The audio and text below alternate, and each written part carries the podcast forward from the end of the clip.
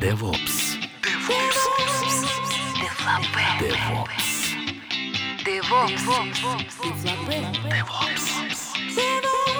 DevOps. Девлапе.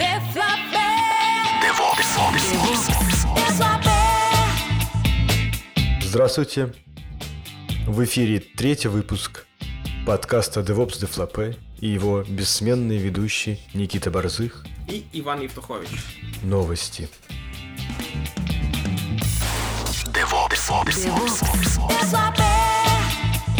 Шеф становится все взрослее и взрослее, и как уже взрослый человек, полноценный взрослый человек, полноценная взрослая технология, он обретает свои собственные книги.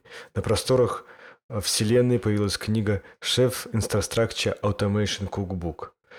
Книга, э, если посмотреть ее оглавление на Амазоне, очень полноценная, от- раскрыты все темы, начиная там, что такое шеф, как он устроен, о том, как писать кукбуки, и вплоть до того, что такое гид и зачем нужен Беркшелф.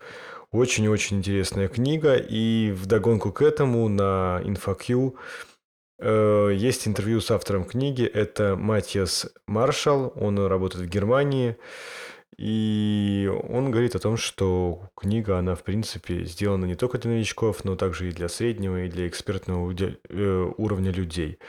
Так что всем очень рекомендую. Это как бы показатель зрелости индустрии, и это первая полноценная книга про шеф.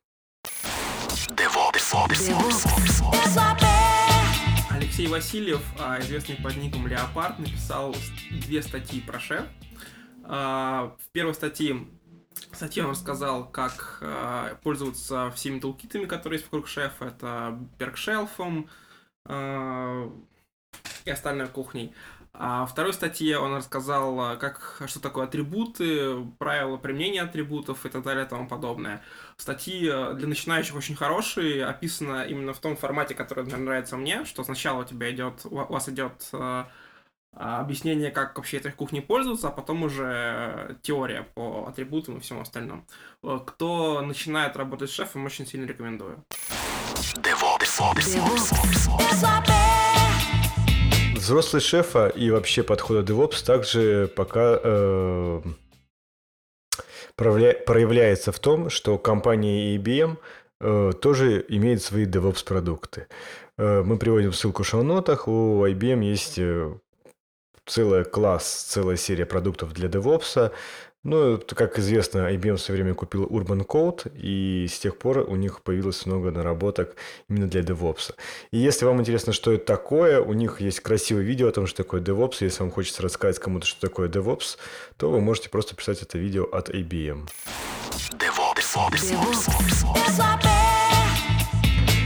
Для Vagrant вышел плагин под названием Sahara. Позволяет этот плагин делать достаточно простые вещи. Э, Использоваться Vagrant как базой данных. Шучу.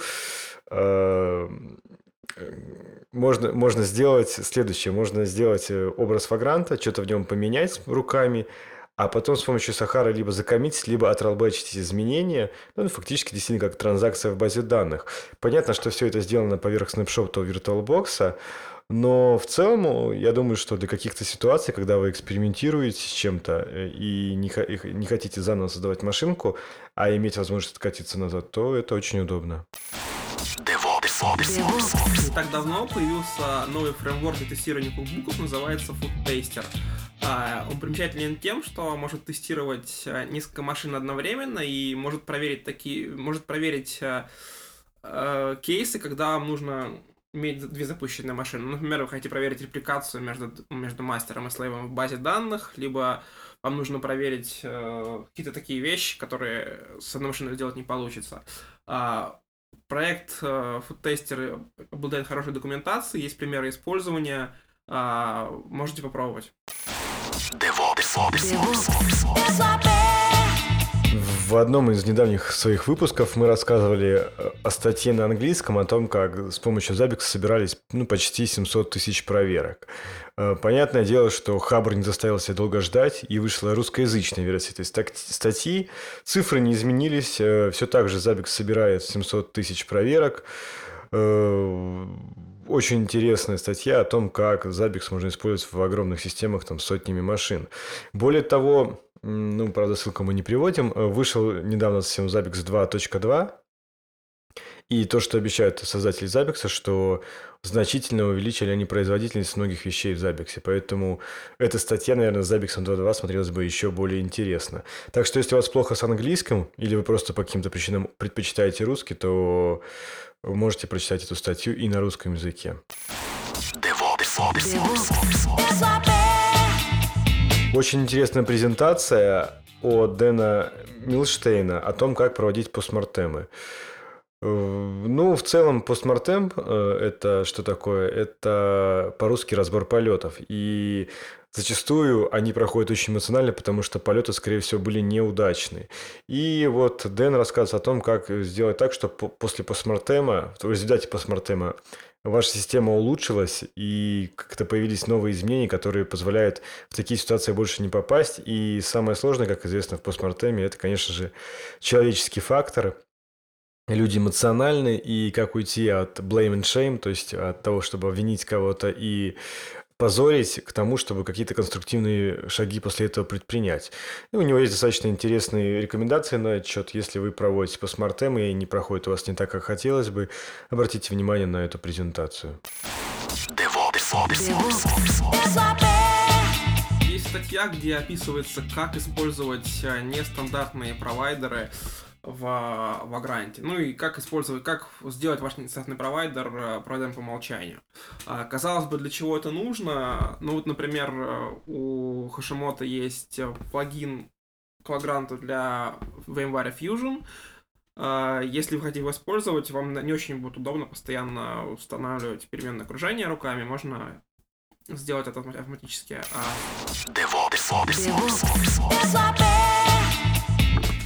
Также не так давно ребята из Parallels написали плагин к Vagrant, и теперь э, ваши Vagrant, боксы можно запускать в виртуализации Parallels.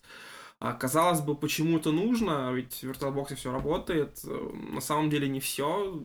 Мы недавно с моим коллегой Александром Титовым, точнее он, я, сидел просто рядом, заметил, он заметил отличную багу, когда внутри э, VirtualBox э, буква и краткая на файловой системе э, отображается не как обычно и краткой уникодом символом, а как два символа.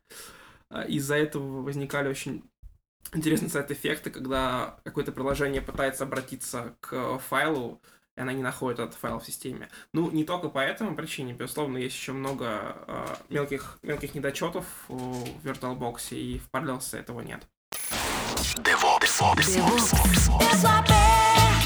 Такой базворд, как DevOps, э, понятное дело, что не обошелся без такого баз базворда, как антипаттерны, и появилась статья, правда, достаточно давно уже, 12 антипаттернов в DevOps. Ну, их надо читать, все в целом правильно, но мне больше всего нравится последний антипаттерн, э, начинать общаться с коллегами после того, как э, что-то попало на вентилятор. Ну, то есть э, э, авторы статьи пишут о том, что если у вас случилась уже проблема, и вы не начали как бы вот взаимодействие между dev и ops раньше, то в момент проблемы, э, понятное дело, что скорее всего не найдет dev и ops общий язык, потому что э, обе стороны будут, как обычно, винить друг друга, и это нормально.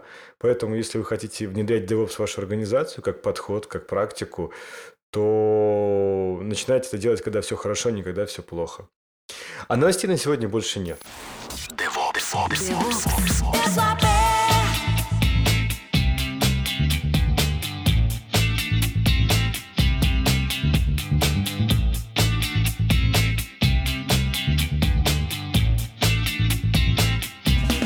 Никита, о чем бы ты хотел поговорить сегодня?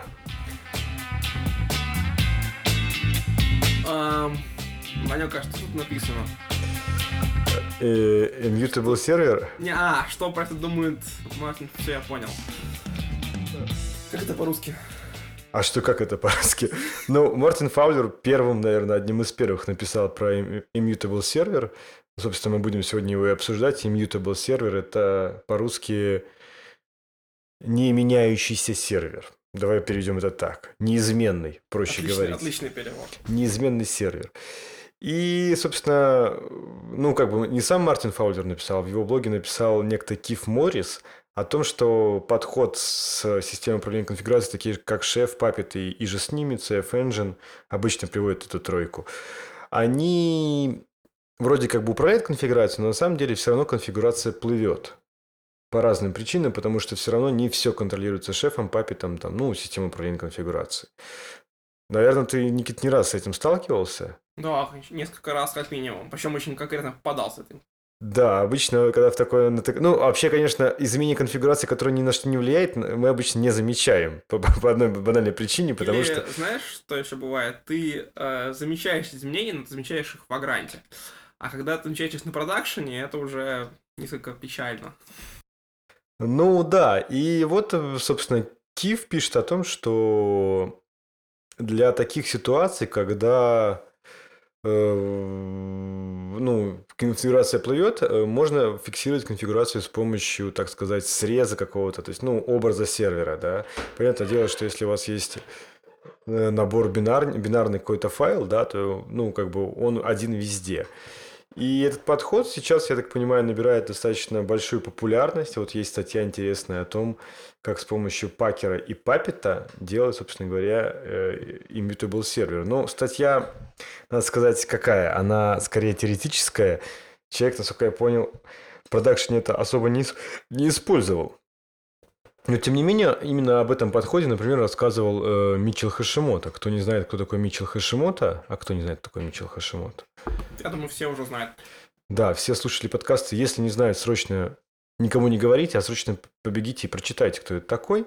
Он приезжал в Москву вот на конференцию Highload и рассказывал о своем подходе э, ну, в смысле, не в своем подходе, а о самой идее Immutable Server с помощью его нового инструмента Packer. Ну, вот э, идея, собственно, точно такая же, чтобы... Э, ну, у него он больше, конечно, давил не на повторяемость конфигурации, хотя об этом тоже. Он говорил, что еще и скорость подготовки, ну, выкатки новых образов гораздо быстрее, чем разворачивание нового софта с помощью шефа там или ну, любой системы управления конфигурацией. И говорит, что во многом это гораздо более удобно. Опять же, повторяемость, ну, как, как концепция, она гораздо выше в такой ситуации. Ну и вообще, вот Мичел Хашимото, вот Никита дополнит меня, он не только про пакер рассказывал, он рассказывал и про Вагрант, ну, про Вагрант, наверное, все знают, а еще он рассказывал про... про... Не помню, как он называется. Это называлось серф. Он рассказывал про еще да. про серф, да. Это такая штука, чтобы... Давай расскажу. Давай расскажешь, да. Ну, серф там какая идея, если вы не пользуетесь шеф-сервером, а, то при э, использовании только шеф-соло ваша машина ничего не знает о а, окружении. И через серф можете передать информацию о том, что находится на других машинах. Ваня, ты заметил, что на докладе Митчелла было очень мало народу, даже несмотря на то, что доклад был бесплатный, на Hello можно было прийти послушать на халяву этот доклад. Как ты думаешь, с чем это связано? Сложно. Ну, во-первых, я не могу сказать, что мало было народу. То есть вначале было много народу, просто осталось в конце мало людей на такую часть, когда вопросы-ответы были. Я думаю, что это связано со многими вещами, в том числе, что мало кто этой проблематикой интересуется всерьез. Это первое. Второе, конечно, чисто русская проблема, что наш английский, русский, э, ну, московский, русскоязычный, он очень слабый, и люди, если послушать еще могут, то поговорить уже нет. Ну и в-третьих, некоторая определенная замкнутость русских людей как бы не принято вот почему-то в России общаться, я не знаю почему, там, с докладчиками и вообще как-то меняться идеями. Меня, конечно, тоже немножко удивило и напрягло, что, собственно, с Митчеллом поговорить смогло там не так много людей, буквально там три или четыре человека, которые активно с ним как-то общались. Хотя, ну, казалось бы, такая возможность и такой, ну, известный человек с, с кучей концепций свежих. Ну, ты знаешь, больше всех говорил Саша Титов, наш коллега. Ну, Саша, Макс Лапшинович, как да. бы, вот, ну, собственно, собственно, и все. И, то есть, как бы, мне очень понравилось, что у Митчелла есть, как бы, четкое понимание того, как управлять серверами, ну, как бы, вот с помощью, там, Пакера, Вагранта и Серфа все это делать. И мне очень понравилось, что Серф, например, там он ну, обменивается информацией, они проверяли, сколько там, говорил, тысячу нот, да, у них было. Ну, там в течение секунды они меняются полностью все информацией друг о друге. То есть, если у вас какое-то изменение произошло, то через там, секунду все остальные сервера про это знают. И, ну, интересный подход, и более того, как бы у них есть какой-то продакшн с этим серфом, и я понимаю, что там через полгода-год это будет вполне рабочий инструмент. И странно, что люди, как бы, ну, ну видать, просто на эту проблематику еще не вышли толком. То есть, как бы там до сих пор все делают руками, ну, кто как умеет. Я думаю, мы с тобой еще более расскажем о серфе, когда попробуем его где-нибудь. Да, ну я, кстати, вот э, ты обрати внимание, что, например, Сахара, да, плагин, вот, который мы рассказывали в новостях, Да, да. собственно, о том же самом. О том, как вот э, не только то есть, пользоваться системой управления, конфигурацией, а также еще пользоваться вторым инструментом, то есть ну, срезами э, именно об- образов там, операционных систем. И это, конечно, ну, такой общий подход. Почему? Ну, там сколько сейчас ось занимает? Ну, там под гигабайт, да? В современном мире гигабайт это тьфу, как бы это, ну, там буквально доли секунды, там, ну, не доли секунды, чтобы его скопировать с одного места в другое. И, конечно, так гораздо удобнее там э, какие-то вещи делать, и, главное, гораздо проще, чем там использовать какой-нибудь шеф, папет или что-то в этом духе. Мы, кстати, с тобой еще про докер ничего не сказали. А, ну да. Э, Докер, собственно говоря, это же та же самая идея, но немножечко с другой стороны. Э, Есть э, система виртуализации LXC. Я думаю, что Никита больше меня может про это рассказать, поэтому я передам слово ему. Ох, ну окей. На самом деле нет, Ваня, я знаю только, что такое LXC, а что такое докер, я не помню, как это работает.